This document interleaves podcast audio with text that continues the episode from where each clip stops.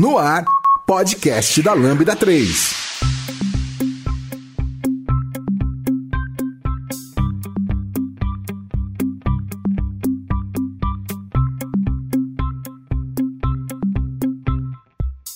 Olá, eu sou Giovanni Bassi, esse é o podcast da Lambda 3 e hoje vamos falar sobre as novidades do .NET Core 3 e do ASP.NET Core 3. Aqui comigo estão Lucas Teles, Victor Cavalcante. Não esqueçam de dar 5 estrelas no nosso iTunes, porque ajuda a colocar o podcast em destaque. E não deixem de comentar esse episódio no post do blog, no Facebook, SoundCloud e também no Twitter. Ou se preferir, mande um e-mail pra gente no podcast lambda3.com.br. Lembrando que você também pode ouvir a gente no Deezer, no dev.to e no Spotify. É isso aí. Acho que são todos todos. Acho que não esqueci nenhum. É um monte de lugar. É um monte de lugar. Então ouve, você pode ouvir onde você preferir, tá bom?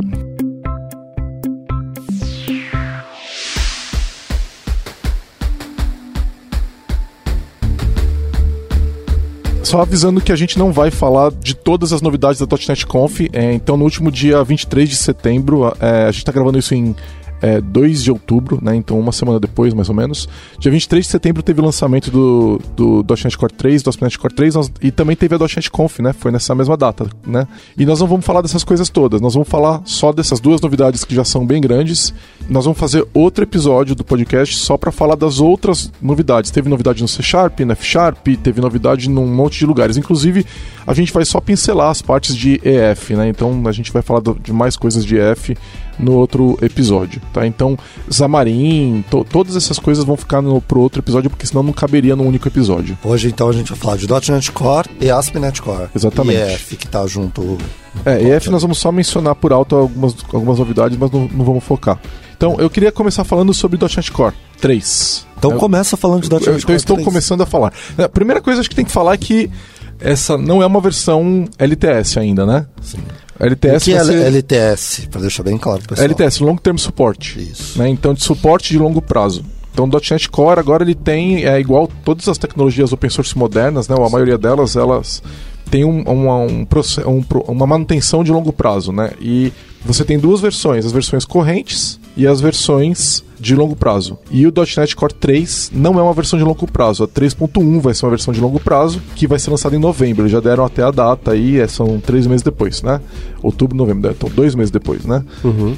E aí a 2.2 era uma versão corrente. E quando sai uma versão corrente, a outra antiga tem três meses de suporte só. Então isso quer dizer que é, no final de, do ano a 2.2 não tem mais suporte. Então é importante para o pessoal que está no 2.2 migrar para 3. Sim. Certo? É, fiquem atentos e para quem está começando agora, se for começar um projeto com Notch Core 3, quando sair o 3.1 de Já novembro, vai para ele. É, vai para ele porque também vai, aí vai terminar o suporte dessa corrente. Então o suporte vai ser três meses só depois de novembro. Né? Então tem que ficar ligado para não perder o prazo aí é, e ir para 3.1. A 3.1 vai ter três anos de suporte. Tá, então... É importante o pessoal olhar para isso para colocar na questão de release das pessoas. E isso é para produção, né? Para o desenvolvimento você é, você vai atualizando conforme for. Mas quando é. vai para produção, você tem que tomar cuidado com o LTS. Isso. E a Microsoft anunciou, eu estou antecipando a pauta aqui, mas a Microsoft hum. anunciou que é, vai ter um LTS a cada dois anos. Então, tem o LTS em 2019, agora, em novembro, e vai ter outro só em 2021. É, então, release do ano que vem, ela não é uma versão LTS. Tá? Para mim faz sentido, porque a questão de você manter, ter um. Olhando para enterprises, o cara ter segurança ali que aquela versão vai ser. É, vai ter um, um, Não vai ter muita mudança, né? Ele pode trabalhar um bom tempo com aquela versão. Eu ia falar que os ímpares iam ser os LTS, mas não vai ser assim, né? Porque o ano que vem é o 5? É, ano que vem é o 5, eles vão pular o 4 e não vai ser LTS. Mas é, os dos anos ímpares vai ser LTS. Tá. É, que o, o, Visual Studio já meio que lança só é, pula um ano também, mas ele pula, né? Ele não lança. Eu acho que deve ter a ver, né? É. Porque é, se bem que assim, ó, ano que vem vai sair uma versão .NET e eles vão ter que suportar também. Então não sei se vai ser um update no Visual Studio, uma atualização, né? No 2019 ou se vai ser um 2020, por exemplo. É, eu acho que vai estar tá mais para uma atualização que vai mexer muito na cadência. Eu acho de... que não. Será? Acha que vai sair uma nova Eu versão? acho que vai sair um Visual Studio todo ano. Eu acho que está acelerando esse negócio aí. Eles estão eles com um processo de desenvolvimento maduro o suficiente para isso. Hoje está tudo modularizado, eles conseguem fazer isso. Minha opinião, não sei, né? É, é que eu vejo como o Visual Studio como uma, ainda é WPF, ainda é, é, um desktop, é uma aplicação desktop, não é tão fácil quanto um, um Azure DevOps, por exemplo, que é tudo na nuvem, eles fazem deploy tantas vezes por dia, bem diferente um release de um software desse. É. É, mas vamos ver, espero que eles consigam fazer deploy a cada ano. É, e lembrando que a gente tem outra LTS rolando, que é a 2.1, e a 2.1 também tem suporte de 3 anos. É, e aí ela, ela tá valendo, ela continua com suporte. Acho que ela foi lançada ano passado, se eu não estou enganado, é isso, né? E vai 3 anos a partir de 2018, então até 2021. Então quem está na 2.1 não precisa sair, né? Se for para 3.0, tem que lembrar de ir para 3.1 depois. É, uma outra novidade que saiu, que pouca gente está falando, é o .NET Standard 2.1, né? Sim, porque acaba não sendo o que o pessoal trabalha diretamente, né? É, é. acaba não sendo ótimo. Eu, não, eu vejo as pessoas ligando pouco para isso. É, a gente tem percebido que a importância do .NET Standard está diminuindo, né? Porque atualmente só tem um framework que suporta o .NET Standard. acaba sendo um para um, então você está falando do .NET, você já faz a ligação para qual .NET Standard é. Então Sim. não faz sentido você ficar falando, estou no .NET Core 3 e .NET Standard 2.1. Se você está no 3, você está no 2.1. É.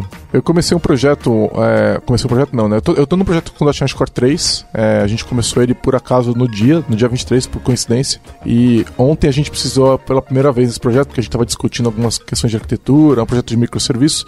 E aí a gente precisou criar a primeira class library do projeto. E aí eu e o William a gente estava discutindo se ia ser uma .NET Standard 2.1 ou um .NET Core 3, né, a biblioteca. Porque você tem as duas opções, né? E aí é, a gente decidiu que, como é um projeto de microserviços e aquela biblioteca não vai ser usada em nenhum outro lugar, para a gente ter suporte a tudo que é o projeto web e tem acesso, a gente resolveu fazer em .NET Core, não em .NET Standard. Agora, o estranho é o seguinte, como é só o .NET Core que suporta o .NET Standard 2.1, né? O .NET Framework não vai suportar. E aí tá talvez tá o Mono. Talvez o não, o Mono vai. O Mono a gente sabe que vai, né? Então, ou já tá, não sei. Né? A gente eu vai também não sei. Não tem que perguntar para essa galera de, de, de Zamarim aí, Mono e tal. Talvez já, eu acho que a versão é, atual já deve estar tá suportando. Essa galera tá aqui também, né? O Lucas adora esse negócio de Xamarin. É, você sabe. Mas é, não tenho certeza se é. já está suportando, mas eu apostaria que sim. É, vai suportar se já não está suportando. Sim, sim. Né? E aí é, fica meio. É, vai ter esses dois frameworks suportando, né?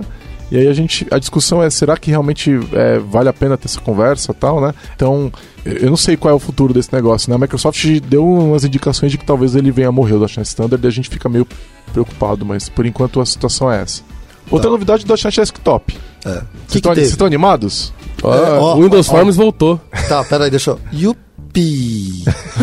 é... Não. Você quer ver eu ver ser feliz? É só falar que o Webforms voltou. É, o Webforms. Não, é. Voltou? Se tivesse voltado. É, web, não, Webforms não voltou. Voltou, não, chama Blazor. Vai, ah, aí, ah, meu Deus. BC, caramba. Não, Blazor não tem nada a ver com Webforms. O, e, e o Windows Forms, tá feliz, Vitor? Não.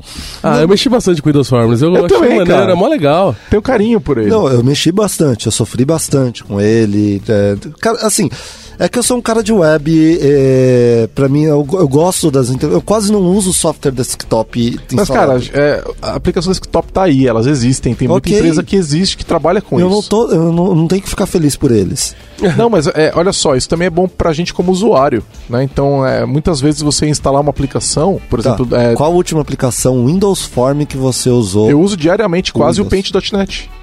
Paint.net é, é uma aplicação ser. que eu uso pra caramba. Hum, é que você tá, você tá no, no Mac. Não, né? mas eu quando no eu Mac tô tem no... o Pinta, né? Não, mas quando que eu é uso. porte no... do Paint.net pra, pra mono. Mas o que eu uso pro. Quando eu tô no, no Windows, eu uso aqui, o 3D agora, ó, o Paint 3D. Que não é o Windows Form, ele é WPF. É, eu, eu, uso o Linkpad também. É, é uma aplicação é, WPF, bem legal. É, mas é WPF, não é Windows Form. É, mas também, então, pois é, mas também tá indo no .NET Core, né? Sim. É, o Visual Studio, uma aplicação do .NET é, WPF, mas que nunca vai pro .NET Core, eu acho. É, né? eu também acho que não.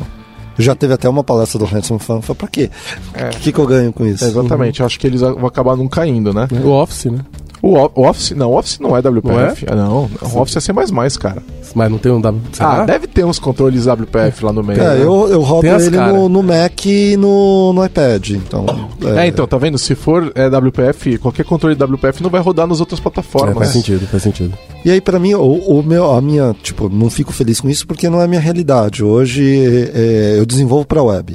É, 90% do meu código é servidor ou é web. Que é 90%, 100% do meu código é servidor ou é web.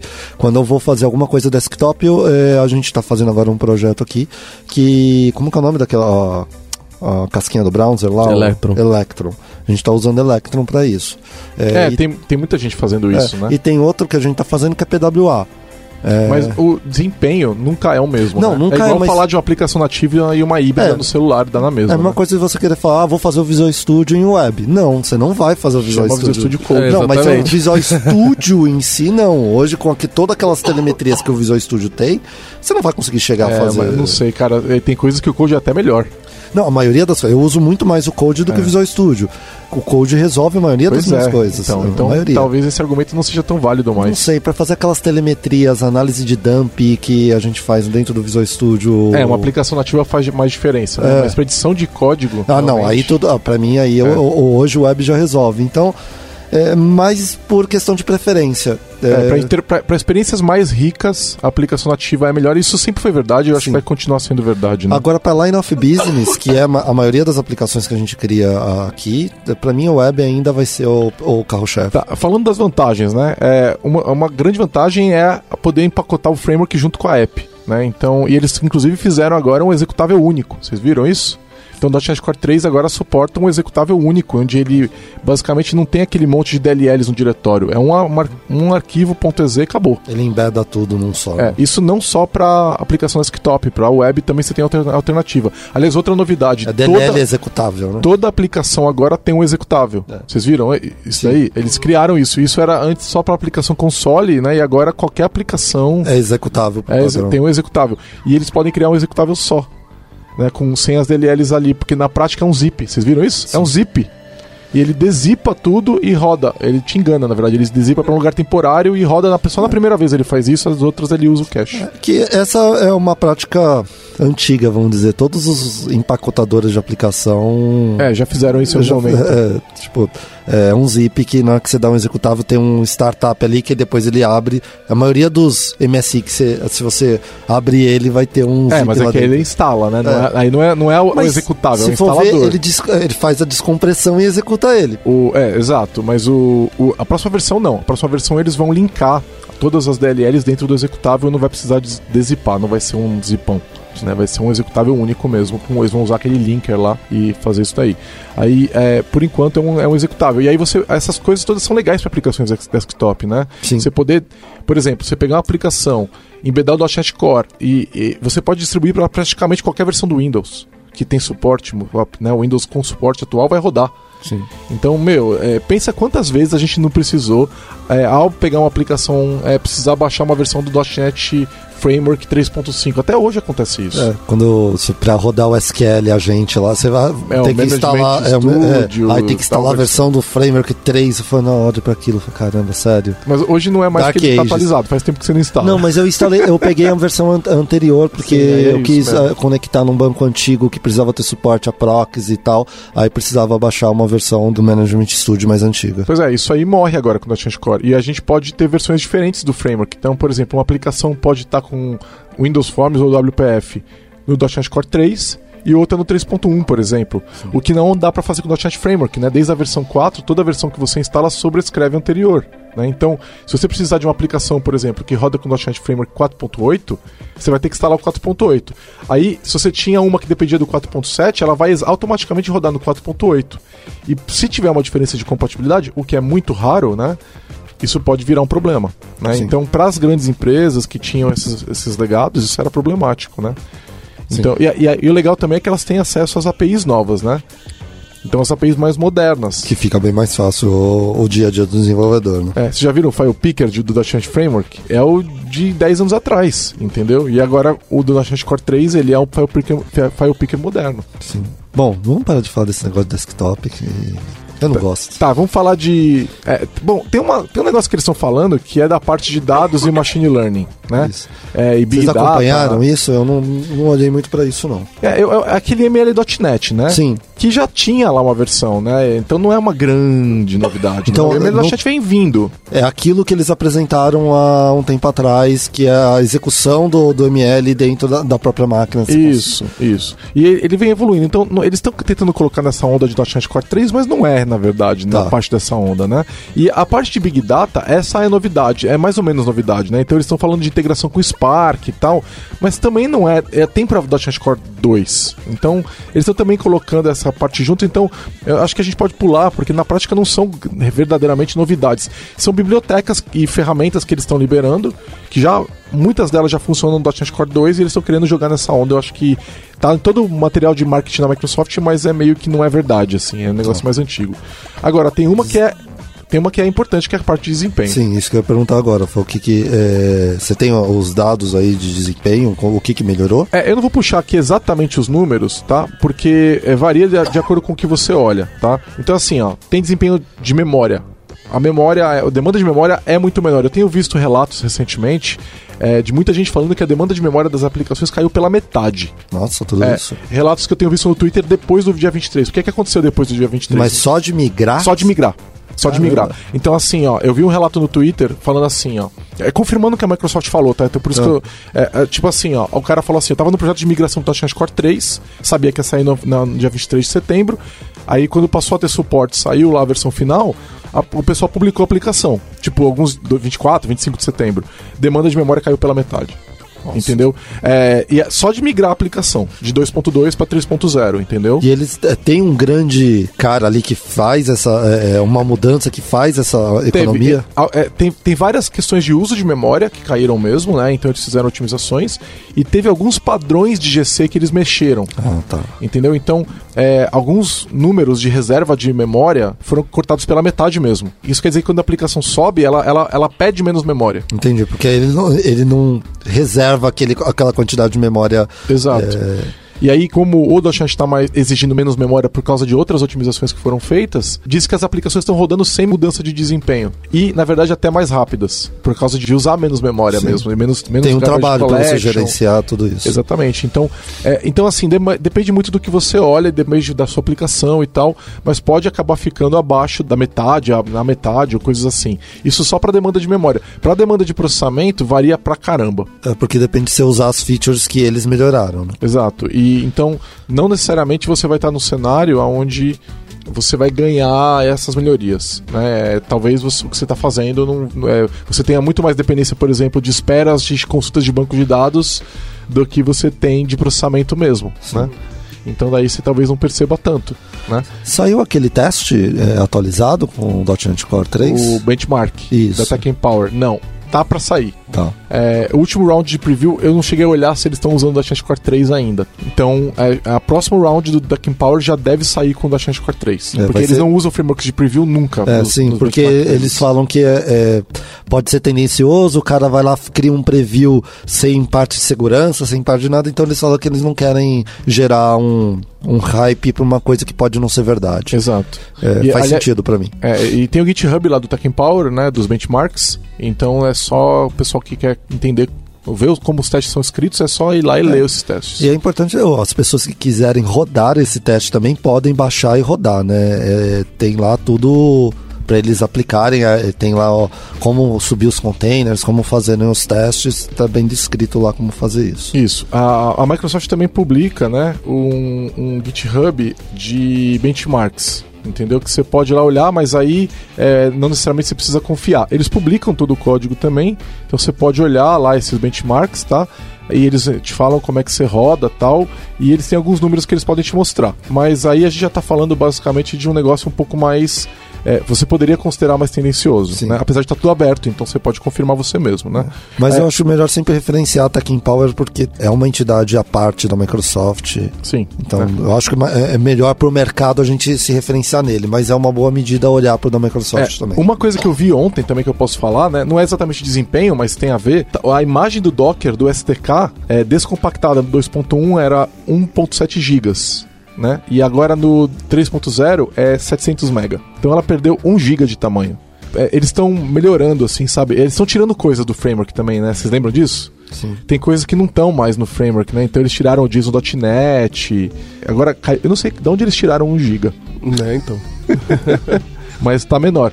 Então, com relação ao processamento em si, é, depende de onde você olha. Eu, cheguei a ver é, alguma- alguns números onde eles ganharam 70% de desempenho. Então, assim, expectativa para os benchmarks do Tech Power tão altas por causa desse salto, né? Então, por que que tá muito alta a expectativa? Porque é, nos últimos benchmarks o .NET estava com 99,8% da velocidade do mais rápido. Ou seja, ele era 0,2% mais lento que o framework mais rápido.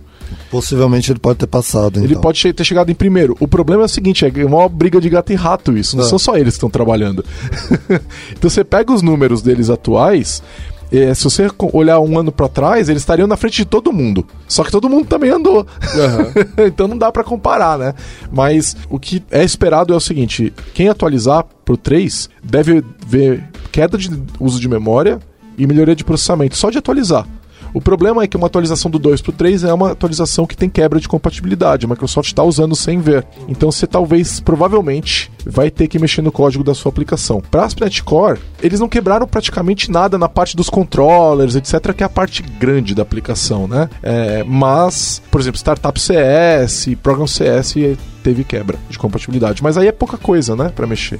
É, na parte de F mudou pouca coisa também, então, é, assim, não teve tanta quebra, né? Teve mais evoluções. Mas houveram algumas, então tem que ficar atento com isso. Eu tô olhando aqui o Tech Power é, e a micro- o ASP Core tá lá na frente, é, não tem nenhum perto.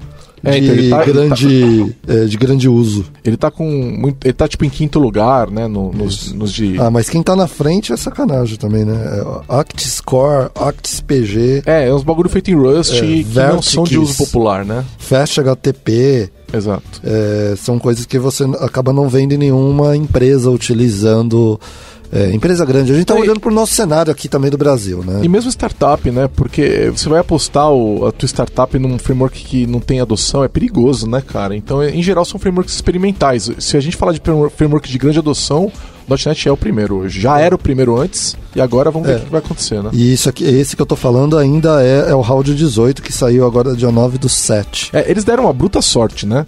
Porque deve estar pra sair um novo, e, e é logo depois. Da atualização. E Eu não ficaria surpreso Se se, eles tiverem- escolherem a data, né? Exato, exato. Ó, vamos fazer aqui uma semana antes de sair o Tech Power pra gente poder É. estar na, no relatório. Sabe por que que isso faz diferença? Por causa desse briga de gato e rato.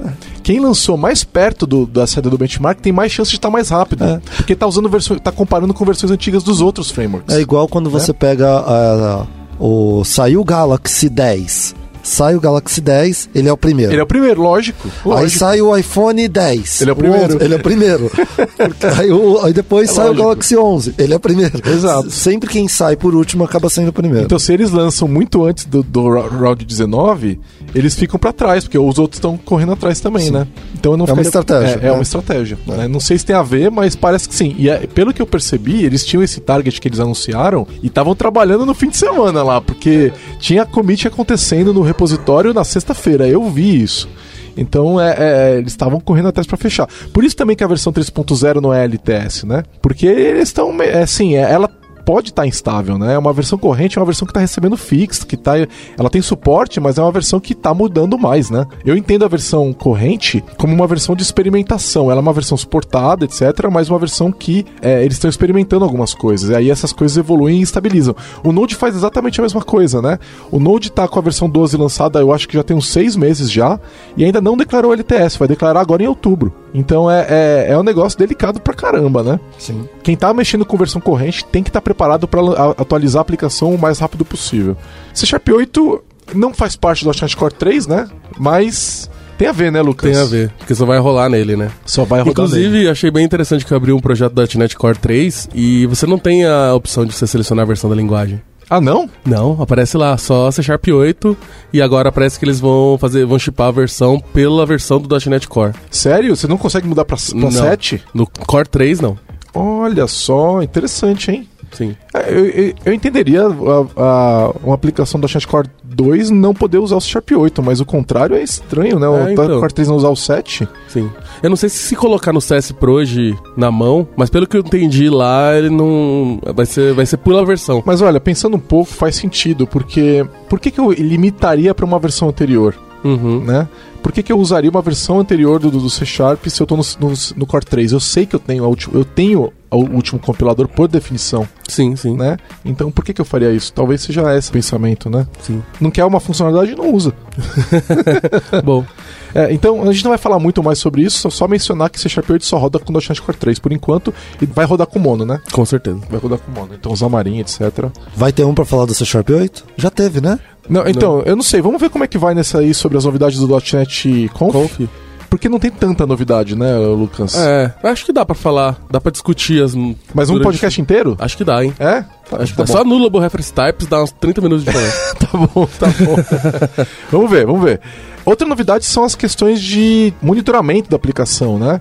Então eles lançaram o tracing, dump e counters pro .NET Core de forma nativa, certo? uhum. Mas o que, que isso traz pra gente de melhoria? Então vamos lá, vamos começar falando dos contadores. O que, que são esses contadores? O que são esses contadores, Giovanni? você que leu, você que estudou essa parte. Pô, então você que tem que perguntar, pergunta aí, Vitor. Eu perguntei, eu já perguntei. O que são contadores, Giovanni? Contadores são. É, o que acontece é que agora o Runtime do .NET tem um canal de comunicação que você pode interrogar ele e entender quais são as métricas que estão acontecendo dentro do runtime. Então, por exemplo, quantas garbage collection aconteceram, é, e aí tem métricas específicas para cada framework que você pode criar. Então, o ASP.NET Core fez isso. Então, você tem métricas de requests por segundo, etc., que ele vai poder Legal. te informar em tempo real. Tá, e ele, e ele expõe isso através. Atra- Então, a a maneira, nesse momento, a maneira recomendada, ou talvez a única maneira nesse momento, é, seja usar uma ferramenta global do .NET chamada .NET Counters. Tá.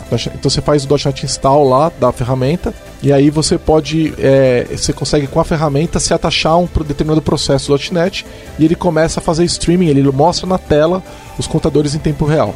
Certo. Eu Tá. consigo fazer o output disso pra algum outro lugar? Não que eu saiba, tá? Não do counters.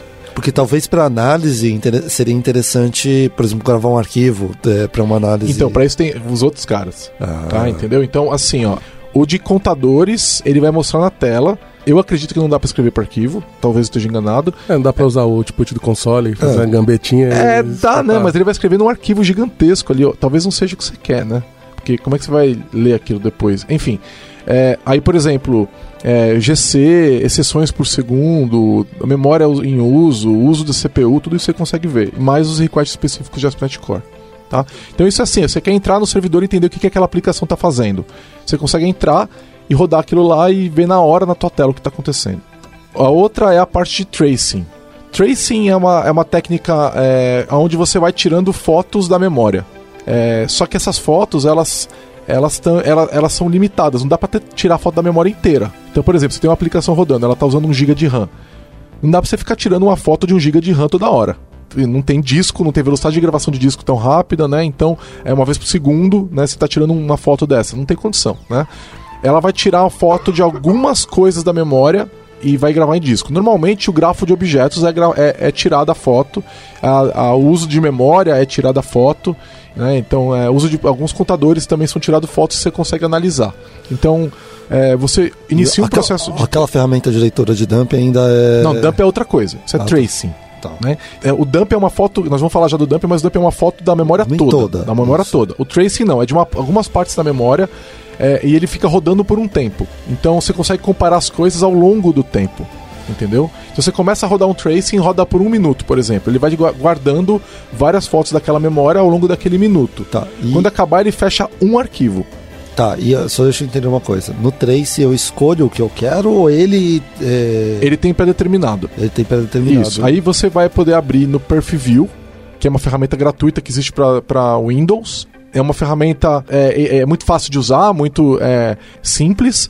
É, mas é mais simples do que as análises de dump normalmente são, tá? Então elas, elas têm links que você pode clicar e ir analisando e, e procurando lá. Ela não é muito intuitiva, mas é um pouquinho intuitiva, assim. Ela né? fica. é- Ela é essa que dá aqueles insights, principalmente é, para Aspinet, por exemplo. Fala, tá tendo muito uso de memória. Ela dá alguns insights. Isso. Ela dá alguns insights. E aí você pode falar, ó, analisa esses 15 segundos do meio aqui. Você pode falar isso pra ela, né? E ela tem. O help dela é bem legal. Então, é, ela não é uma ferramenta simples, nem muito intuitiva, mas ela tem um sistema de help interessante. A hora que você aprende a usar, fica mais fácil.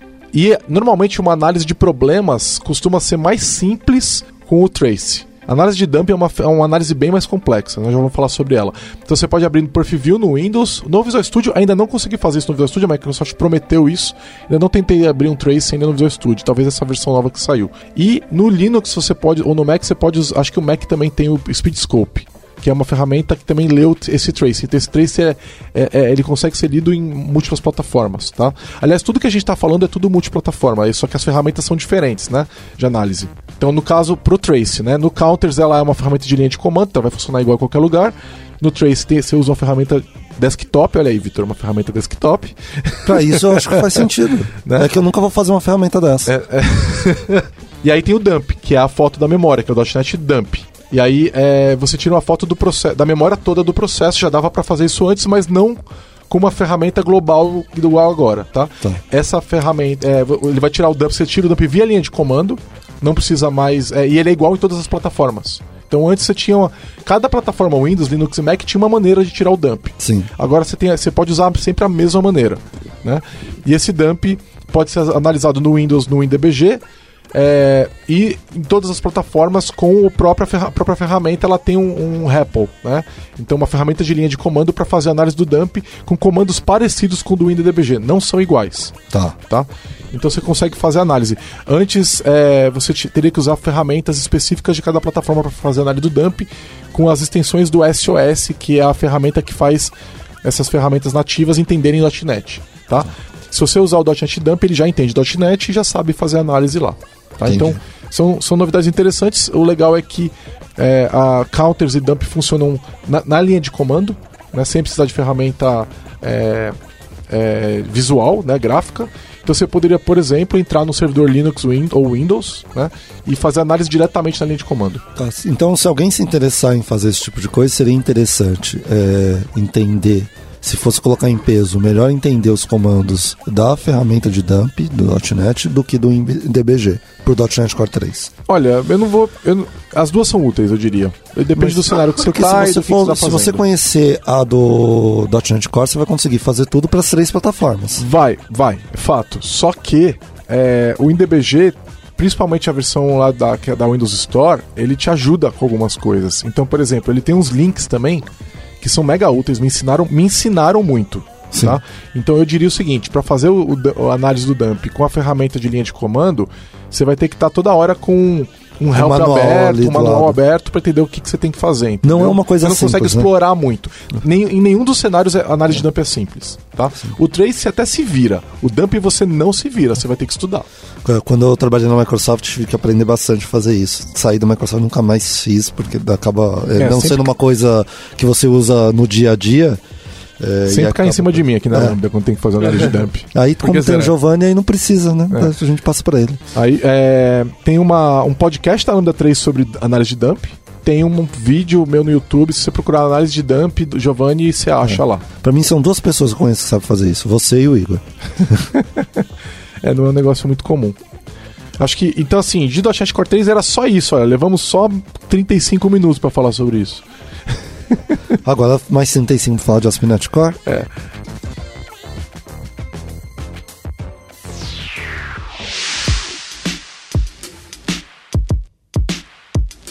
Já deu as 5 estrelas no iTunes pro podcast da Lambda 3? Vai lá!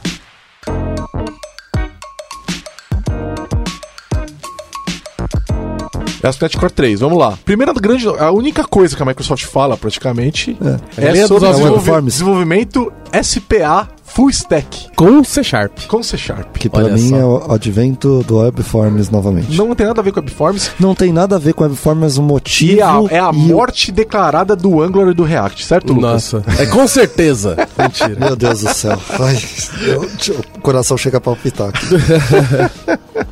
Cara, quando eu vi aquele, aquele post que eles fizeram, desenvolvimento full stack com C Sharp, é. Eu olhei aquilo e falei, vai dar merda. é, pra mim, assim, ó, é, eu acho que eu nunca tinha falado aqui no podcast, aqui no pessoal da Lambda já me conhece bastante minha opinião em relação a isso. É, mas a Microsoft, pra mim, ela tá errando novamente. Ela tá errando é, 16 anos depois na mesma coisa. É, o motivo dele tá querendo colocar o Blazor é o mesmo dele tá querendo colocar o Webforms lá atrás. É o mesmo motivo. É, eu diria que o pano de fundo é o mesmo. É, então, é um motivo. Eu quero empoderar o pessoal que não sabe, é, não Essa quer aprender. tal tecnologia da web. É web, JavaScript, então eu quero passar isso C Sharp. Mas isso pra não lá. é verdade, né? É. HTML e CSS você tem que saber agora. Antes, lá em 2002, Mas, não precisava. É, a questão é que não tem que aprender JavaScript. É, exatamente. Mudou. Lembra- Caiu. Ó, a Caiu. questão é- Agora é só JavaScript. Imagina que, imagina que é, tinha, se não quiser comparar com a Webform, você pode comparar com o Ajax Control Toolkit ou o Atlas. Eu busquei esse no fundo do baú, hein? Eu, Atlas. saudades Update Panel. É, é o Update Panel, puta, é, que era essa a ideia. A ideia era, cara, você não tem esse negócio de JavaScript, você sabe C Sharp, faz aqui que eu jogo aqui pra, pra dentro. Então o problema pra mim não é a tecnologia em si, eu acho a tecnologia da vamos dizer, a criatividade do Microsoft em olhar pro, pro WebAssembly. Ó, dá pra colocar o .NET Core aqui dentro, dá pra fazer coisa. E isso eu acho, cara, É, não são só eles, né? Não, não são. O pessoal de Rust tá fazendo É. um negócio bem legal com isso. A questão é, para mim, é a ponte. É a ponte que eles estão criando, que não foi o que foi lançado aqui ainda, né? Porque, é, mas é a ponte para mexer no DOM. É, isso para mim é o problema. É você querer mexer no DOM com um código que não é para isso. Tá, calma, a gente ainda não explicou o que que é. Tá, então Né? explica o que é Blazor, Giovanni. Não, explica, Lucas, o que, que é Lucas, Blazor? o que é Blazor, Lucas? É, Blazor é a junção de browser e Razor, certo? Razor que a gente sempre usou aí nos nossos MVC de todos os dias, só que aí você vai rodar o seu Razor no front-end, certo? Com o C Sharp. Eu, pelo menos, eu posso agradecer uma coisa à Microsoft. Ela não sujou o nome do Razor. Tá, calma, calma, calma. Vamos lá. Para de reclamar. Para de ser negativo, Para de reclamar, Vitor. É, é, Tô aqui pra isso. Como é, como é que o Razer roda direto no browser, Lucas? É, então, a versão que saiu no .NET 3 Não roda. não roda no browser, 100%, certo? Então, o diff do DOM, né, as alterações das suas, dos elementos da HTML e tal, eles vão ser passados via SignAware para o servidor que vai devolver essa diferença, certo? Tá, então quando o usuário clica no botão, por exemplo, o que que acontece? O Blazor vai, vai ver quais são o seu novo DOM, vai enviar isso pro, pro servidor via SignAware e ele vai te devolver a diferença. O servidor vai devolver a diferença do, do, do, do seu DOM atual porque você alterou. E aí o Blazor vai renderizar o seu, Tá, a sua página. Mas calma aí, então O- assim, a O pessoa servidor faz o processamento e gera um novo DOM. Legal, então a pessoa clica, vai um request via WebSocket, provavelmente, Isso, né? isso. Que é browsers modernos, né? Vai via WebSocket, vai até um servidor web, roda o processamento lá Isso. e retorna o, o que com view state? Olha. Não. Ele faz um view state interno, porque ele tem que manter essa, é, esse estado. é, Tem tipo um DOM virtual, só que tá no server. Isso. Isso. É, Ele, vai- ele faz a mesma coisa que o WebAssembly iria fazer com o Blazor no browser. Calma, que- calma, uma coisa de cada vez. O que, que Tá. é o WebAssembly no browser? O que, que é isso? Porque o pessoal que tá ouvindo talvez não saiba. Tá. É, o WebAssembly é basicamente uma forma de você criar um, um, um, um assembly, digamos assim, um código é, que ele é agnóstico de linguagem, ele é um assembly mesmo, né? Um bytecode, que ele vai rodar no seu V8, é, no engine de JavaScript, qualquer que esteja rodando. É, e a graça é que pelo fato dele ser um, um bytecode, é que eu consigo compilar para ele de qualquer linguagem. Tanto que tem Rust, tem C++, o próprio JavaScript, se você quiser, você pode gerar um bytecode. Certo? É, e o, o JavaScript ele transforma em bytecode conforme ele está rodando mesmo. Então é a mesma coisa que você rodaria com JavaScript depois de transpilado inter- internamente pelo seu engine. é. E qual que é a, a ideia? É usar o processamento da máquina. É, você, é, quando está no browser, você está numa sandbox, você está num.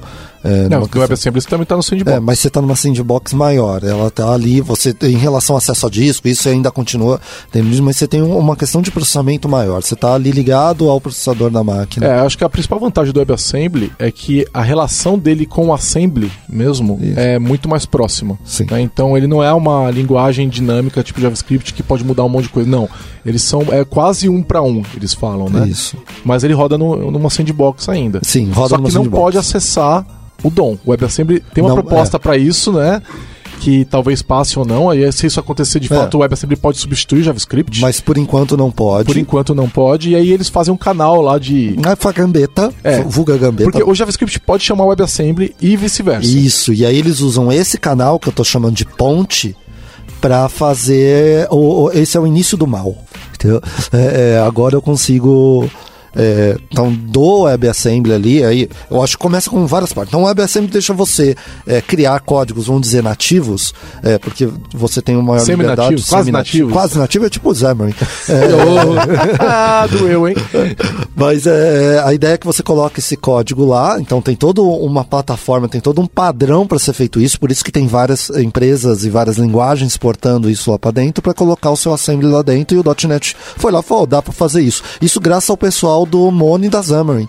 Então, é, porque foi com base é, nessa experiência deles de portar o Mono para vários é, ambientes que foi, opa, eu consigo portar para cá. Tanto que o Blazor começou como um projeto open source fora da Microsoft, Sim, né? sim, sim. E aí eles contrataram o cara que teve a ideia e, trouxe, e, e absorveram o projeto, né? É, Essa história em si eu não, não conheço. É. Mas eu, eu sabia que eh, isso estava por baixo do Miguel de Casa. O Miguel de Casa até mostrou uma forma dele gerar a tela eh, em Paint, né? Falou, eu tô gerando aqui a tela e gerar isso em HTML é fácil. Aí ele fez uma demo lá que Tipo ele gerava. Xamarin HTML, Forms é, com WebAssembly. só lá, que em vez né? de gerar a tela é, que gera-se, por exemplo, no Xamarin, que gerava o UI button, agora ele gera um botão. Então, Tá, então calma aí. O negócio começou para WebAssembly, isso. certo? É, só que não é isso que eles entregaram. Não. Eles entregaram, então, o trabalho do WebAssembly está acontecendo, na verdade, num servidor web remoto. E é lá que, em vez do DOM virtual ficar no WebAssembly, ele está no servidor, é isso? Exatamente. Porque eu não sei exatamente por que, que eles não entregaram agora, acredito que não deve estar pronto É, ainda tá no pronto, WebAssembly, não deve estar é, performático o suficiente, mas a ideia de quando sair para o WebAssembly é a mesma. Eu vou ter esse código que está rodando no servidor, rodando num WebAssembly aqui dentro. E isso vai ser como se fosse um servidor. Então, é, e aí ele vai, ele vai ter que gerenciar o estado. Hoje esse estado está sendo gerado, gerenciado no servidor. O que eu acho hoje um problema basicamente de é, latência. Você pode ter. Você vai É, ser. pra, é, pra uma LAN não é problema. Então, pra uma aplicação corporativa, isso não seria um problema. Sim, não, não, não seria em é. questão de performance, não. Mas aí, se você colocar no web, dependendo do tipo de alcance que você quer ter, imagina no Brasil o tipo de rede que a gente tem, é, pode vir a ser um problema, porque qualquer modificação no DOM, ele tá indo lá no server e Então, você sabe que eu fiz uma experiência com isso? Eu lembro. Eu, eu publiquei, tá no meu Twitter. Eu publiquei numa situação de rede 3G lenta, ainda fica bom. Sim, é, o viu o Scott Hanselman falando que a- a- a- os dados que são trafegados mesmo É só diferença, GIF, é, são muitos poucos É, dados. É, é mu- muito, é tão pouco. Mas não problema- o problema não é a, a, a largura, pra mim é a latência. Latência. Não, é, faz sentido. E não, é, tem um rede- atraso. É. Tem um atraso. Com certeza. Então, a, a coisa que. E aí, se você falar com UX, pessoas que pensam nisso, a questão de você não ter um feedback visual instantâneo em algumas situações é problemático. Com certeza, com certeza. Eu acho que as pessoas que forem usar nesse momento tem que levar isso em consideração. Né? Mas você- internet pública é problemático. Você ganha também agora no tamanho do app, né? Porque ele vai ficar bem menor pra você baixar. Sim. Ah, verdade, né? Isso Sim, é isso legal. aí então, parece- pô, isso é um ponto até celulares- que ele é melhor que, as- que um React ou um Porque Angular. ele só tem que baixar o JavaScript que faz a comunicação com o. Com, então o first. É, eu não lembro agora o, o termo, mas é a, a Time primeiro, to first dr- draw, É, coisa assim, né? é muito menor porque você baixou pouco e aí só vai vir as diff. Então, E eles fazem server-side rendering também. Sim, Então, então, eles já entregam a primeira página, eles entregam montada. É um pouco da teoria do server-side rendering que a gente tá vendo aqui, porque o server já vai te entregar só o que você precisa ver. Quando você fala de uma SPA, ele tem que te entregar tudo que você vai precisar. Tem o first byte, então vai ser é, menor, mas você vai ter aquele, a- talvez aquele atraso de, de uso conforme você vai usando naquelas é, principais. Passou o mouse e ele fica vermelhinho, isso pode demorar. E a Microsoft prometeu que ia ser uma linha de configuração pra mudar dessa versão de servidor pra O versão. que faz sentido pra mim, porque a partir do momento que tiver é, todo o código que você vai fazer, é como se fosse server, só vai mudar o canal de comunicação. Sim, é eu não vou mesmo. fazer mais o é, ligação com Sign War pro servidor, eu vou fazer pro WebAssembly. É, detalhe que eles falavam que. Eles falaram que iam publicar o Blazor para web ser, é, é, cliente servidor é, e estava incluído no produto, mas não falavam nada do WebAssembly e recentemente eles falaram que vai ter uma entrega do WebAssembly, que vai ter é, suporte, que vai É um entregar em- produto, né? É um produto, É um vai produto. entregar em maio do ano que vem. É. Legal. É, para mim, assim, o meu problema não é a tecnologia. certo? A, a implementação eu acho muito foda o que eles estão fazendo. É, se olhar é, tecnicamente a questão do puta, tô pegando esse espaço aqui, me deixaram eu acessar essa ponte aqui, eu vou fazer. Isso eu acho legal. Eu acho que o problema é o impacto na comunidade de desenvolvimento de software que o que vai gerar. É, é inegável, porque o, web, o, o, Blazor não permite que o JavaScript manipule o DOM. Se o JavaScript manipular o DOM que ele está mexendo, diff, né? ele perde o diff e nada mais funciona. Então você basicamente está dizendo que você não vai usar nenhuma das ferramentas. É, o ecossistema muda totalmente. O ecossistema, é, você está fora do ecossistema é. JavaScript, né? Na, na, nas partes do, do, DOM que o Blazor está é. manipulando. Né? E aí eu vou lembrar 2007, 2008, quando eu ia dar consultoria em algumas empresas que. ah, você é bom nesse negócio aqui de front-end, vem aqui porque eu tenho. Você conhece Aspinet, vem aqui que eu tenho um time que está fazendo tudo aqui com Ajax e eu precisava que você ajudava. Eu chegava lá e falava, cara, não dá está usando tudo o update panel. É, qualquer é, coisa é, que eu colocar aqui. Resolve, né? eu, eu, eu, o, cara fala, tentou, o cara tentou usar um Ajax aqui e colocou um evento num botão. E na hora que eu clico no botão, ele perde o evento. Porque o Ajax contra o Toolkit, ela limpava, Sim. colocava de novo, ele Era perdia o evento. elemento. É. Aí ele falou: como que eu faço? Puta, você vai ter que criar um live no seu body para ficar procurando. Começa, sabe? Dá tanto trabalho que eu vou ficar só aqui na, nesse mundinho Microsoft, que era é, o que acontecia naquela e, época. Eu acho assim, existe um cenário para empresas que querem estar nesse mundinho. Não né? faz problema. O problema é que quando ela tiver problemas e quiserem mudar um ah, esse pedacinho aqui, o React resolve melhor. Esse outro pedacinho, é, você vai você tá abrindo melhor. mão disso, mas isso olha só, quando você adota Angular, por exemplo, você já não usa componentes React já usa. Hoje você consegue. cê, então, você normalmente. Web Components. então, Web Components é outra história. Você pode fazer Web Components. Com os dois. Com os dois. Isso. Com, com, o, com o Blazor também. A questão é que você, se você usar. Você pode, você é... pode. Se você, porque a comunicação de Web Components é via eventos do DOM. Isso você pode. Mas se você colocar ele dentro do seu Blazor, não. Pode, pode. Se você, o, o, se por exemplo, sua aplicação Angular ou React reage em cima dos elementos do DOM da, da dos seus componentes é, Blazor, tudo bem. Você não está manipulando o DOM diretamente, você está agindo contra o DOM. É diferente. É, o que você está falando parece fazer sentido, mas eu quero testar. É, a gente precisaria testar, precisaria é. testar. Então, por, mas é por isso que a comunicação web é, de Web Components, ela funciona dessa forma, porque você não assume nada. Você não assume como o outro lado trata a, a, os eventos. Você age contra os, os, os elementos HTML. É, né? eu, eu, tenho Seria uma, isso. É, então... Eu tenho dúvida de como que ele vai fazer isso na prática, é, mas e, eu tenho outra, que testar. E eu espero que seja um cenário que a Microsoft suporte, porque é um cenário de micro front-ends, etc. Micro front então, assim, se eu vou lá e eu crio um atributo no seu input, será que o, Web, o, o Blazor sabe reagir a isso? Porque é isso que a gente está falando. Eu alterei um atributo no seu DOM. É. Então, certo? ó, vamos marcar um de Blazor agora. É, a gente já fez um, eu já acho. Já tem um, mas, não, mas tem que fazer agora um Blazor saiu, update, é, tem que fazer um update. É, tem que fazer um update mas agora ou em maio? É. Agora, né? Não, faz agora, um agora, depois agora, faz outro. Exato, vamos fazer um agora com esses cenários. A gente tem que validar que esses testar, cenários é. e trazer aqui pro pessoal como que. Como é, interagir. Como interagir com eles. Agora, é, para quem ainda não viu o Blazor, queria falar o seguinte: se você conhece React. Blazor parece muito com React. Parece né? mesmo. É, é, tipo React com C Sharp, né, hum, Exatamente. Por isso é, você gosta tanto, Lucas. É, exatamente. e assim, tem ainda o Bolero, que é o Blazer com F Sharp. Maravilhoso. Ah, aí, aí, aí você foi. Deixa full, eu fazer o. Full hipster. Deixa eu falar, fazer ver se tem um ataque. Eu tava fazendo um teste com o Blazer. Que era maravilhoso, porque sim, você ainda tem que fazer request HTTP, você faz tudo do mesmo jeito, certo? Aí você tá um SPA ainda na prática. É, você já chegou a mexer com o Data? Sim. Né, o Data é o como se fosse é um GraphQL é antigos. Da Microsoft. É, é mas eu é prefiro... aberto, vai. É, ele é bem legal. É bem legal, mas eu ainda prefiro o GraphQL. Mas eu, eu gosto do, do, data, do Data porque ele não faz com que você tenha que mudar a sua arquitetura de front-end. Porque é só o URL. Então ele, você, não, você não é obrigado a mexer em como você vai se comunicar com o servidor. Certo? Faz sentido. Certo, então eu acho isso legal. É, o Visual Studio tem uma ferramenta que ele gera a partir do, do, do metadado do seu data todos os endpoints, todas as classes, Sim. cria o web service. Então o que, que você vai? Você cria o endpoint com o data na API, usa o próprio Visual Studio para gerar os arquivos de consumo do, do web, seu web service e usa isso no Blazor. Olha só. Aí você tem negra. link Queryable no Blazor passando pro seu servidor. Tá, não me convenceu. Onde está o seu React agora, Victor? Não, aqui, ah, meu, pra mim o meu problema é a questão do impacto na comunidade. Sim, sim, sim. Esse é, que é é algo que a- nós vamos. é, assim, nesse momento é pagar pra ver, né? É, Quem sim. adotar Blazor vai ter que pagar pra ver. É. Né? Então, eu, eu faço uma analogia bem forte aqui dentro, o pessoal quer me matar, mas eu vou jogar aqui no podcast pro pessoal do podcast também querer me matar. Eu gosto das pessoas. Mas pra mim, é. Eu falo, ah, mas não, você não acha legal? Eu falo, cara, o cara que desenvolveu lá a bomba atômica.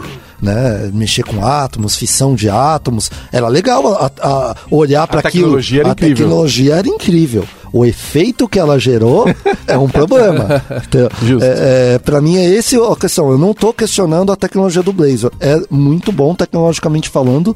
É muito foda o que eles fizeram. Mas acho que a gente pode dizer que é um risco, né? Sim. É um risco nesse momento e, e pode virar um Silverlight, né? Pode. Ou seja, tipo, uma tecnologia que é abandonada daqui a alguns anos. Sim, é, é- sim. Eu acho que para mim o impacto é melhor é, explicando com por isso que eu falo do Webforms porque eu acho que é mais parecido. É, eu, é, e Mas em né? relação à questão do vida e morte pode ser mais o Silverlight. É, lembrando que é, ele vai estar presente no .NET Core 3.1, ou seja, é, vai ter suporte até 2022, Sim. por três anos. É, mas a Microsoft tem liberdade para quebrar a compatibilidade entre versões. Então, por exemplo, se no ano que vem eles verem que não deu certo, deu tudo errado e eles não querem mais suportar, eles param de produzir, tiram ele do, do .NET Core, Fala que tá pronto. fala que tá pronto, e aí morreu lá, e você tem três anos para usar e acabou. Então, é, isso pode acontecer, isso não é mais .NET Framework. Então, Você tem 10 tecnologias- anos ali pra. É, não é mais. Então, a gente tá falando de três anos, se não, se não evoluir, morreu. Então, aí assim, a gente tem que Pense, ver. né? É, talvez seja mais seguro olhar pro Blazor em 2021, quando sair a próxima versão LTS. Né? Se ele ainda estiver lá, talvez seja um bom, bom indicador. né? E aí eu, eu falo pra você que tá pensando em adoção, não pra você técnico, o cara que tá ali no, no dia a dia, mas pra você o cara que tá fazendo gestão do, do produto, que vai escolher usar isso ou não. É, cara, pensa na questão de é, quem vai suportar isso na frente, qual é o tipo de profissional que você vai contratar, qual é, é, o ambiente que você tem próximo. Se você só tiver gente de .NET que, é, e for um problema, talvez essa seja é, a melhor opção pra você. Mas e facilita muito. Pensa, sim. O build é mais simples, todo mundo trabalha na mesma linguagem, tem vários prós, só que tem que considerar o risco. Exato, tem que olhar para o seu cenário atual.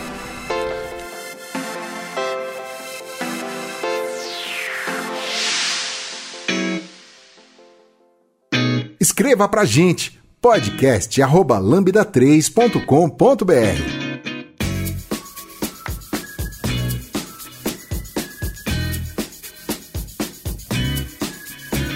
gRPC.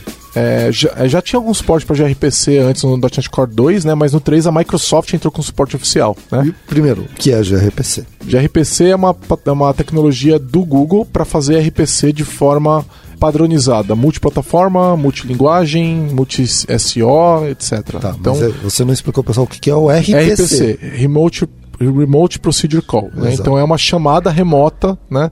É diferente de um, é, você tá, é uma alternativa ao REST. É isso que eu falo. É, o que é diferente? Você faz o REST, você faz via HTTP, então você tem todo o protocolo em cima do HTTP. O gRPC, ele é diferente. É, ele é um pouco diferente, não vamos entrar em todos os detalhes. O protocolo padrão é o Protobuffers, né? Que é, tem um desempenho muito melhor do que o do, do JSON, né? Então menos serialização, demanda de memória é bem menor. Quem quiser ver, a gente fez um benchmark um ano atrás, mais ou menos. Tem no blog da no Lambda. blog da Lambda, é. Comparando só, só, só o Protobuffers, não, Não o gRPC. É.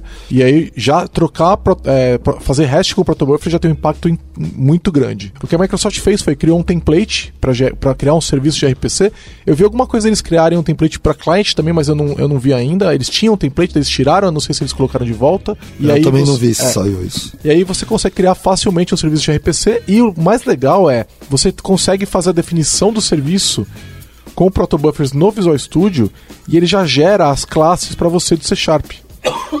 E é, se você não estiver usando o Visual Studio, estiver usando Code, né, então tecnologias totalmente open source, você não quer pagar o Visual Studio e tal, tem uma ferramenta de linha de comando que fica gerando esses, essas classes também. Então, uma, uma Global Tool do .NET. Então você tem uma- basicamente o mesmo suporte. É, em vez do Visual gerar, você deixa essa ferramenta rodando em background. Usando lá uma das tasks do Code, por exemplo, né? E aí, é, Você basicamente tem um template. O gRPC ele é multiplataforma e multilinguagem, como eu falei. Então você pode ter, por exemplo, um serviço em Java chamando um serviço em .NET e eles respondendo, conversando. Uma vez acordado o, O protocolo, protobuffer, né? é, o protocolo, tá tudo liberado, vai funcionar. né? Então isso é bem legal. É, recomendo gRPC e protobuffers para aplicações de microserviços é uma boa ideia. É legal considerar, principalmente protobuffers. E então, de repente, você quer se manter no REST, mas usar o protobuffers é, é, é um negócio que vale a pena. Então, é, se você estiver usando dentro do cluster, né, para fora do cluster, não. Eu sempre falo isso nas minhas talks de microserviços. Então, dentro do seu próprio cluster, evitar JSON e XML, que são muito verbosos e, e muita demanda de processamento. Então, é, evitar. A ideia de JSON é portabilidade, né? Você conseguir é, Já atingir maior protobuffers é portável. Não, então, mas é, a questão é qualquer um que olha para aquilo, tipo, se eu vou fazer uma requisição é, no Facebook, vê em JSON, eu sei conversar. É, mas não, esse não é um bom argumento, né? A gente tá falando de máquina falando com máquina. né? Então, mas é- a questão é, hoje, quando a gente coloca esse tipo de coisa, é preferível JSON para esses cenários, Facebook, é, Twitter, que é aberto, porque qualquer coisa conversa com isso. É, é, é, eu te diria o seguinte: é mais fácil para tecnologias de JavaScript usarem, né? Pra, quando você fala de C Sharp falando com Java ou com Node, etc., Aí já é, é, já faz menos diferença. Então, back-end com back-end é mais fácil. Pro front-end acaba facilitando se for o JSON. Agora, vamos ver o que que vai acontecer quando o WebAssembly começar a manipular o DOM. Muda tudo, né? Enfim, isso é outra discussão. Outra coisa legal são os templates novos, vocês viram? É, tem o, o G-Worker, É, o de Worker para criar serviços tipo que ficam lendo filas, fazendo processamento em background. sim, eu, eu tinha visto esse, tem outro? Tem, é, o de RPC é um exemplo. É, de né? RPC, tá. Então, mas é, eles têm vários templates novos. É, tem o template de ASP.NET com Identity Server para usar e usando o Angular, por exemplo, o React. Por quê? Você criava uma aplicação é, de serviço, API e tal, e com o Angular. E aí, como é que autentica? O padrão é usar um JWT, alguma coisa assim, né? E aí não tinha como fazer, você tinha que fazer tudo na mão, procurar tutoriais e tal, e todo mundo apanhava. Então agora eles criaram um template que permite resolver isso tudo de uma vez. Você cria uma aplicação Angular já com autenticação, usando já os padrões aponta- corretos. Aponta o endpoint lá e ele já faz a negociação. Exato. Então o que eles fizeram foi criar um, é, um, um middleware para Identity Server. Ele cria duas tabelas só no seu banco de dados e funciona. É, idealmente você teria um, um Identity Server centralizado na empresa, mas para cenários de início muito rápido ou muito pequenos, ele é, é um template legal. Dá um primeiro passo rápido. Não é como a gente costuma fazer aqui na Lambda, né? Não, não. A gente sempre cria um projeto de API, a gente cria um projeto de Angular separado ou React separado, tem um Identity Server em algum outro lugar e tal. Mas para quem não. Como é muita tecnologia, é muita informação, para quem tá começando ele É. ajuda. O Lucas acabou de fazer um desse para um cliente, né, Lucas? Exatamente. Com esse template? Não, Não. não, Fiz o do template separado. separadinho. É. E dá trabalho, né, Lucas? Dá trabalho, dá bastante trabalho. Pois é, então isso aí ajuda. E aí o, o- tem o template de Worker, tem, tem várias melhorias. Eles atualizaram o template de Angular, atualizaram o template de React para as últimas versões desse framework. Tem template de view. Tem template de Vue para quem é, é, tá- deu sorte de cair no projeto desse, porque praticamente não existe. aqui Cadê no meu Brasil. template de Elm? Cadê? Cadê? Cadê? Pode fazer. Os templates são instaláveis, são no Gets. Pode fazer. Bom, é, a Identity Server é, é o template, né? É. Aí tem a questão dos erros. Nossa. Vocês já tiveram erros no, no Azure? E aí Se você a não sabe o que aplicação é. não sobe, ela não sobe, você não sabe o que é? É, é um você não erro sabe o que é, 500 ali. não aparece, né? Tipo, só fica 500. Aí você tem que entrar lá no Kudo, Cudo. É, executar a aplicação lá e ver o que, que tá saindo o negócio. Era difícil de, de colocar. E, e era um negócio tão misterioso que as pessoas pegavam. Vitor, tá com um erro aqui, eu não sei o que é. Eu olhava Não tá. tem log. É, não, não, você não vai achar aí. Como não? Tem que achar, tem que sair aqui no log. Você não vai achar aí. Entra aqui no Kudo, vem cá. Eu, colocava cap- Nossa, eu só esqueci de colocar tal coisa. Aí ele ia lá e, e arrumava. É, então, explicando pro pessoal, pra quem não ficou claro, né? é, se você é, não. Se a aplicação não subia, que Não levaram ela a né? não subir, não, você não via.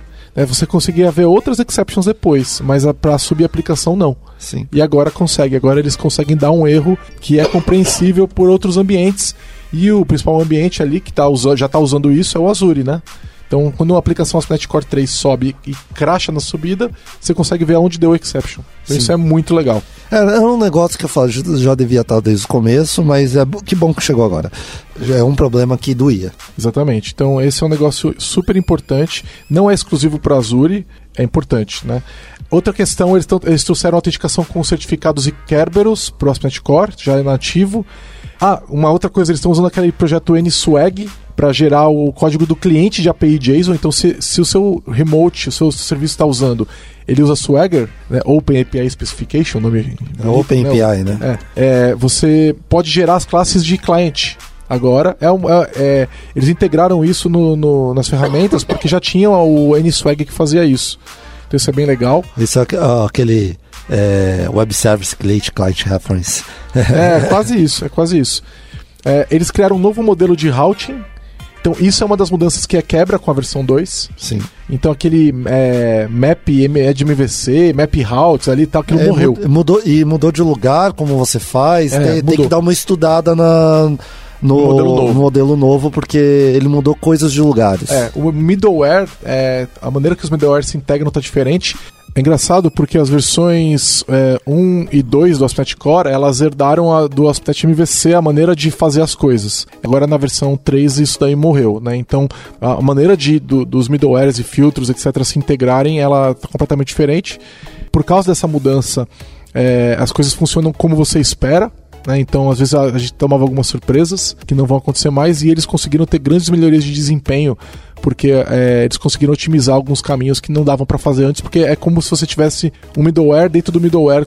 Quando entrava no MVC, no, MV no middleware do MVC, tinha todo um pipeline diferente. E agora isso aí acabou. Beleza. E agora, eu- olha, eu vou ficar muito feliz com a próxima notícia. né? É, o F-Core 3. E, Eu sou a única pessoa que gosta de antiframe, É. aparentemente. aqui É. nesse podcast. Sim. não, é, não é que eu não, eu não gosto Ah, dele. lá vai desculpinha. Não é, é porque tem gente melhor, é só por isso. É, e, e assim, ó, tá num ponto que o F-Core é usável. Ele Sim, tá melhor. sim, é. Mas ainda não tem M2N. Cara, Não isso, tem, é isso pra mim, tipo. Eu não vou mudar meu modelo de negócio por causa de você. É, Tem que fazer a classe de relacionamento ainda. é, tipo, você, você pode fazer o que você quiser. Você, você tá mandando eu me mudar pra você, eu não vou me casar com você. Eu, eu não vou mudar pra ter você no meu projeto. Pra quem não Então, sabe, assim, ó, pensa assim, um cliente tem muitos pedidos. Não, pedido não tem muitos clientes, né? Um cliente tem, tem mu- um vendedor tem muitos clientes, um cliente Não, tem pedidos tem vendedores. muitos produtos. Esse é o exemplo clássico. Pedido tem muitos produtos. É. Produtos tem muitos pedidos. Isso, você não consegue fazer isso no ASP.NET Core. É, você vai ter que criar EF. uma classe chamada pedido, pedido produto. É, Uhum. Isso aí continua acontecendo. Ainda, infelizmente. É, mas enfim, teve evoluções. As evoluções que eu vi lá são legais. Nós não vamos falar mais sobre elas aqui pra falar no outro episódio do podcast. Mas Então, se você usa, é bom lá olhar, ver essas evoluções e migrar. E já estão suportando o .NET Core 3, tudo direitinho lá. E tem um outro suporte bem interessante, né? É bem interessante, eu tô bem interessado. Qual que é o outro suporte? É Anti-Framework 6.3, aquele o velhinho que você É, rodava que no seu full framework. Tem Ele tem many- many-to-many. Aí, ó. Você pode ter F-Core. Não, brincadeira. É, mas o, o, o 6.3 é basicamente pra quem tá migrando, né? É, então, para muitas pessoas tinham blockers de, ah, tem minha aplicação aqui, ASP.NET, só que tá tudo rodando em cima do F6.3, eu não consigo migrar. É, pra mim Agora faz você vai sentido poder. ter o F6.3 nesse caso. Eles não estão fazendo nenhuma atualização. Tipo, ah, então o F6.3 eh, vai continuar sendo evoluído. Não, eles só estão fazendo alterações para ele rodar e performance, se achar algum bug, eles corrigem. Mas não é uma questão de, tipo, eles não vão, ah, agora eu vou colocar novas features no F6.3. Não, não vai acontecer isso. É para quem tá lá. É basicamente uma versão que suporta o .NET Core 3. Uhum. Não suporta o .NET Core 2, só suporta o .NET Core 3. Isso só Exatamente. fizeram porque veio, veio de graça. O cara olhou lá e falou, "Oh, É, não foi de graça, viu? Não, mas é, eles falaram que o, o trabalho pra colocar não foi tipo, ah, tem que mexer nas entregas, não. Eles tiveram que mexer na- nas interfaces ali assim, ó, e deixando colocar. muito claro, não comecem projetos com EF Core 6.3. Não, Core não, é F6.3. EF 6.3, exatamente. Porque ele é pra quem tá migrando. Isso. Exato. Tá? Se você for começar um projeto, começa com EF Core 3. Sim. Começa com Hibernate. Ou N-Hybrid. Ou Dapper. Ou, Ou Dapper. Né? Ele-. É. Não, brincadeira. Mas ADO tá. não, gente. Enfim, ele tá lá, a gente não vai falar mais sobre isso, a gente vai falar disso depois. Tá, a gente tem projeto em F-Core, tá? Só pra vocês eh, saberem, eu só não gosto dele. acho que- é, Sim, tem muito sim. projeto de EF Core aqui na Sim. Lambda, os times que escolhem. E tem projeto de N-Hibernate, tem projeto de Dapper, até uns negócios meio diferentes aí também. E falando em migração, a migração então, a gente pode dizer que ficou mais fácil migrar do ASP.NET MVC pro .NET Core, né? Então, é por causa dessa questão do EF, Sim. né? Então, quem tava no, na versão é, do ASP.NET MVC ainda, que é migrar a aplicação para o Core, como a gente já fez para alguma, algumas vezes aqui na Lambda, Sim. fica mais fácil fazer é, um, primeiro passo. No entanto, você é obrigado agora a ir direto para o .NET Core. Antes dava para ir para .NET, é, ir para ASP.NET Core Core, Isso. com o .NET Framework. Você Não fazer usava toda a infraestrutura do ASP.NET Core, mas iria, eh, mantinha o .NET Framework. É, Era essa a solução que a gente dava para os clientes. É, e a gente fez projetos desse jeito. Sim, Primeiro sim. foi pro .NET Framework, ficava lá um tempo, ia Ia evoluindo migrando. tudo. Todas as coisas novas a gente criava no .NET Core, a gente ia tirando até matar, a gente fazia esse estrangulamento né, do, É, do- da- do do framework.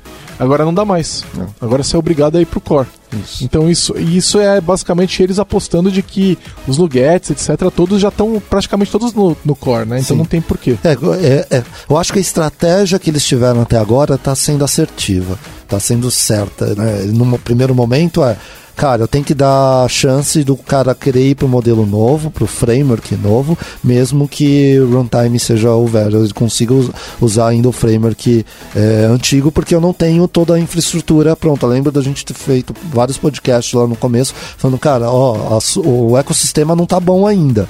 É, não é o cenário de agora. Agora É. o cenário, o ecossistema tá bom. É, e eu diria o seguinte: é um salto maior Sim. e do ASP.NET MVC com o .NET Framework para ASP.NET Core 3 com o .NET Core 3, do que era antes.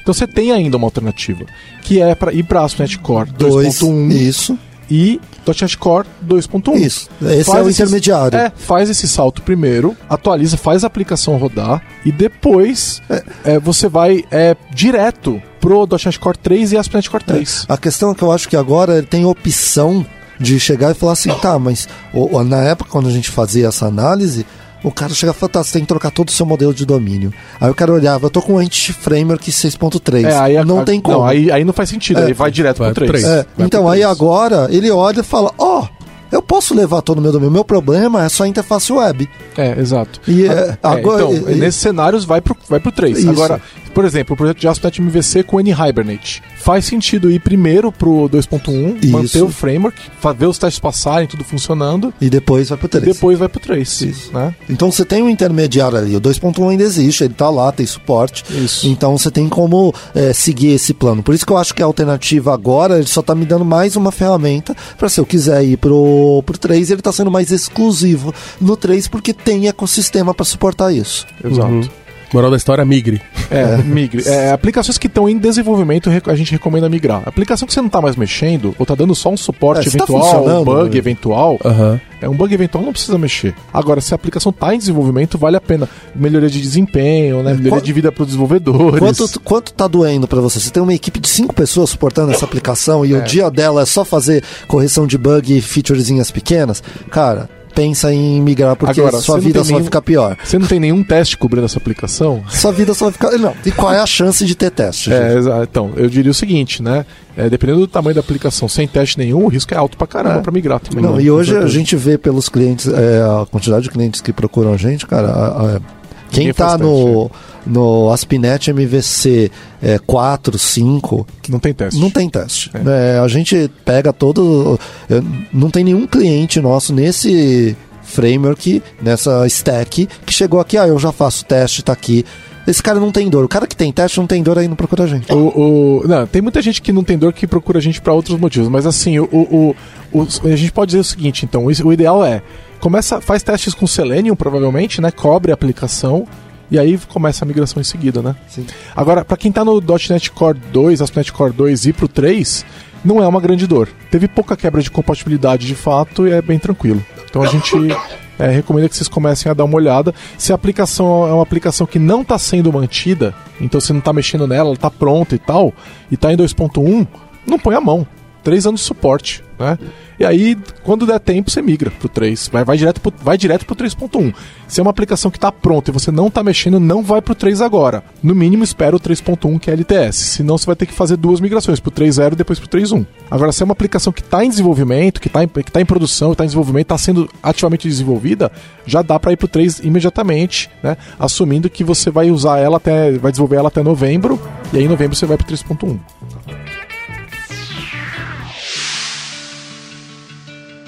Entre em contato pelo site lambda3.com.br. E qual que é o cronograma então da- dos próximos ah, dos lançamentos? Cronograma. A 3.0 foi lançada, Certo. né? A 3.1 sai Em maio? em novembro. Não, em Em novembro. novembro. E aí, ano que vem, a gente vai ter o .NET 5. Não é o .NET Core 4. Não vai existir um .NET Core 4. Qual que é o motivo? O motivo é o seguinte: é, a- o .NET 5 é o .NET Core próxima versão. Tá, ok. Por que, que não vai ser o 4? Porque eles fizeram uns estudos e perceberam que o pessoal confunde com o .NET Framework 4. É, E aí Então- eles ficando pulando o número Eles do lado, número, aí ninguém vai confundir. Não. Ah, tá. Todo mundo já entendeu. .NET 5 é o, é o depois do 4, depois do 3. Tá, Não, só pra saber. Isso. E aí, é, eles tiraram o core porque é, basicamente o framework está pronto. Né? Ele, o framework não espere grandes novidades. Microsoft, a partir desse momento, recomenda que você faça todo tipo de aplicação .NET no .NET Core, menos Windows Forms, se você precisar do designer visual no Visual Studio que ainda não está pronto. Então- Então, assim, essa é a única ressalva. O designer vai ficar pronto nos próximos meses e aí eles vão falar que qualquer aplicação nova deve ser feita com o .NET Core. Ok, só deixa eu ver se eu entendi a questão da nomenclatura. Então, chamar de .NET 5, as pessoas não vão pensar que é é, uma evolução Do framework. do framework .NET 4. Não, Ah, tá. tá bom? É, Eu tô- parece, parece razoável. Está decretado. Ok, decretei, então Decretado, todo mundo vai, ser- vai pensar assim. É. É sabido. É, e- é, É sabido. sabido. Depois do, do, do- do lançamento do .NET Core 1.1, a Microsoft forcou a base de código. Ela, antes, ela, até então, era a base de código era compartilhada com o framework. E aí eles forcaram depois e separaram total- totalmente o 2.0 e 2.1 já são bases independentes. É, eles começaram a jogar novidades do Mono no código do .NET Core e o que vai acontecer é eles vão unificar a Base Class Library. Então .NET 5 é o futuro do .NET porque a, a BCL vai ser a mesma para o Mono e para o Core, certo? E aí vem a questão do .NET Standard. Exato, que é, fica em, a discussão será que eu ainda preciso dele, Porque né? só são os dois que usam, se os dois estão ficando na mesma, por que, que eu vou precisar? É, eu que eu acho que tem que continuar mantendo, Tá, mas, mas essa é outra discussão, é- a gente fala sobre isso depois. Mas o, o, o- aí o futuro é, no .NET 5, você vai ter a opção de rodar com o runtime do Mono e com o runtime do .NET Core, tá? Você vai ter dois runtimes suportados, vai ser a primeira vez que você vai poder ter suporte no runtime do Mono fora do celular. Porque hoje a gente tem suporte no runtime do Mono com o Xamarin, Sim. mas não no servidor. Não tem suporte para Mono no É, não servidor. tem- roda, mas não tem suporte. Exato. E a gente vai passar a ter. Então você vai poder rodar aplicações ASP.NET Core com o runtime do Mono, né? Então, ou do .NET Core. Tá? Então essa é uma novidade. E é, eles estão compartilhando, já estão compartilhando compiladores, né? É, vão compartilhar o, é, o a BCL. Eu acho que eles vão compartilhar até o JIT também. Tá? Eu não tenho certeza, mas eu acho que também. Eu acho que toda essa infra vai ser, vai ser compartilhada. Basicamente o .NET Framework fica como um legado e Mono e Xamarin são o futuro. Né? Quem, quem imaginaria que o Xamarin, so- o, o Mono sobreviveria ao .NET Framework? Não Então, só sobreviveu, como é, pi- colocou a última pá de terra. É isso aí. É exatamente o que está acontecendo. É, E eu, eu lembro quando a gente é, teve lá, lá no começo, sei lá, 2004, que saiu a primeira versão 2004, 2005, não lembro quando foi, mas todo mundo fala, ah, isso aí é só uma brincadeira. Foi em 2002. Eles Dois- saíram junto com o .NET Foi Framework. junto? É, não, mas eu lembro do pessoal analisar e falar, é brincadeira isso aí e tal, tipo... Sabe o que falaram assim também? É. Do Blazer. Falaram, ah, isso é só Não, não é brincadeira. brincadeira, é muito bom. Eu, eu falo, é muito Falaram bom. falaram eu não falo que é brincadeira, eu só falo que Não, mas é... eles falavam que era uma brincadeira era pro- pro- quando eles mostraram a primeira vez. Falaram, ah, Ah, isso aqui não é sério. a gente tava Isso lá, aqui a gente né? só tá vendo o que, que vai ser. Agora é um produto. Aí, ó. A gente viu o lançamento da ideia. Então, assim, é, esperem nesse cronograma ver continuando melhorias de desempenho, melhor, evolução do C Sharp, evolução do VB. O VB também está meio que em modo de manutenção, né? Eles só vão colocar coisas no VB para suportar a compatibilidade com o C Sharp, não esperem grandes inovações no VB. Mas o. Então, e aí vai ter uma versão de .NET todo ano, e aí vai, não vai mais pular número, tá, Victor? Tá. Então, ano que vem é .NET 5, não é uma versão LTS. Em 2021 vai ter o .NET 6, 2022 vai ter o .NET 7, por aí vai. É, Daqui a 10 anos eu acho que já vai ter, não vai ter mais problema. É, o 6 vai ser uma versão LTS. Então, é, versões pares, Lucas, do .NET são LTS em anos ímpares. Tá. Não, não é pra você se confundir. Ah, tá ok. Não tô, não tô confuso. Tô se eles tivessem feito 4, seriam versões ímpares em anos ímpares. Porque é que eles pensam nisso. Eles não querem que você se confunda. É, Exato. Mas não é o que eles fizeram. Eles fizeram versões pares em anos ímpares. LTS. Ok. Tá bom? Então ano que vem do .NET 5 vai ser uma versão corrente. Isso quer dizer que não é LTS e, por exemplo, vamos dizer que em novembro do ano que vem sai o .NET 5. Aí em fevereiro sai o .NET 5.1. O 5 perde suporte em três meses, entendeu? A partir de fevereiro, então seria em maio, se isso acontecesse, entendeu? Com essas datas. Então tem que ficar ligado, porque o .NET 5 vai, você, você não vai poder começar projeto com o .NET 5 que não esteja ativamente em desenvolvimento até novembro de 2000 e 2021, que é quando saiu o .NET 6. Então começar projeto com o .NET 5 é um demanda que o projeto esteja sendo mantido ou seja capaz de ser atualizado quando sair o 6. Então fiquem ligados com isso. Mas é um cronograma previsível, a gente sabe quando vai sair as versões. Espere, eh, imagino que vai ter versões é, de intermediárias, né? Então 5.1, 5.2 e como tá tendo 3.1 e talvez tenha 3.2, 3.3, etc, né? Aliás, eu acho que vai ter o 3, vai ter o 3.1 agora anunciado, o LTS. E eles vão fazer versões correntes, 3.2, 3.3, 3.4, que não vão ser LTS. Né? Então o 3.1 vai ser LTS, e aí, aí ele vai ter o 3.1.1, 3.1.2, etc. E o 3.2 em si não vai ser LTS, vai ser versão corrente também, e é onde eles vão brincar. Então é onde eles vão ensaiar as coisas do 5. Beleza. Legal. Fechamos? Fechamos. Fechamos. É, querem fazer um, alguma finalização aí? Falar alguma coisa que vocês lembraram? Não, dá só registrar aqui que o Blazor vai. Blazer for the vai, win? dar, vai dar problema. Ainda vou rodar um projeto com VC de Blazer. Olha só. É, vai ser. Sabe que eu já tô falando com o cliente, né, Vitor? É, Eu co- coloco todas as ressalvas. informo- eu, eu informo, quem toma a decisão não sou eu. tá, beleza. Eu vou procurar saber que cliente é esse, quero estar lá também. É, a gente Não, tem um projeto, assim, cliente é- fazendo projeto com VUI. Cara, eu não tem tenho- dev no Brasil. Eu praticamente. entro no. é, eu já fiz projeto aqui dentro. Quando eu criticava o Anti-Framework, logo que ele saiu, o F-Core, eu fiz questão no primeiro projeto que apareceu para eu trabalhar, o cliente, mostramos, o cliente falou: não, quero ir pro F-Core porque a gente aqui usava EF, quero continuar. Falei, beleza, vamos colocar EF. Eu coloquei, doeu, tipo, xinguei muito na minha vida miserável, mas agora, aí depois eu tive é, contexto para poder xingar, né? Porque aí você É, a trabalha com informa. aquilo, é, Então, assim, se fizer um projeto de Blazor na Lambda, vai ser porque a gente avisou colocou todos os prós e os contras pro cliente, o cliente optou, e aí porque por um motivo de negócio dele. É igual microserviço. Quando a gente vende microserviço, a gente faz ele ouvir os dois podcasts de microserviços. os três. Os três. Mas é que principalmente os dois que deixa ah, claro pro, pro cliente que, ah, eu quero usar microserviço. Falei, então primeiro ouve esses dois Vamos, vamos podcasts. conversar. É. Legal. Então fechou. Obrigado, galera, e até o próximo. Falou. Falou!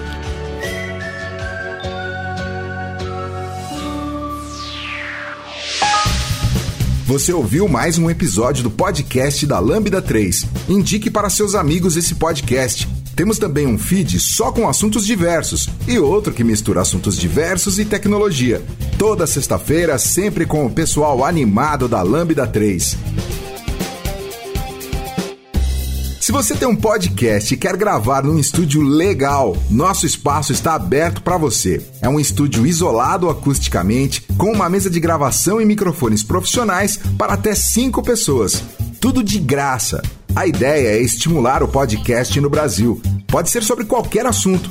Fale com a gente pelo e-mail podcast@lambda3.com.br.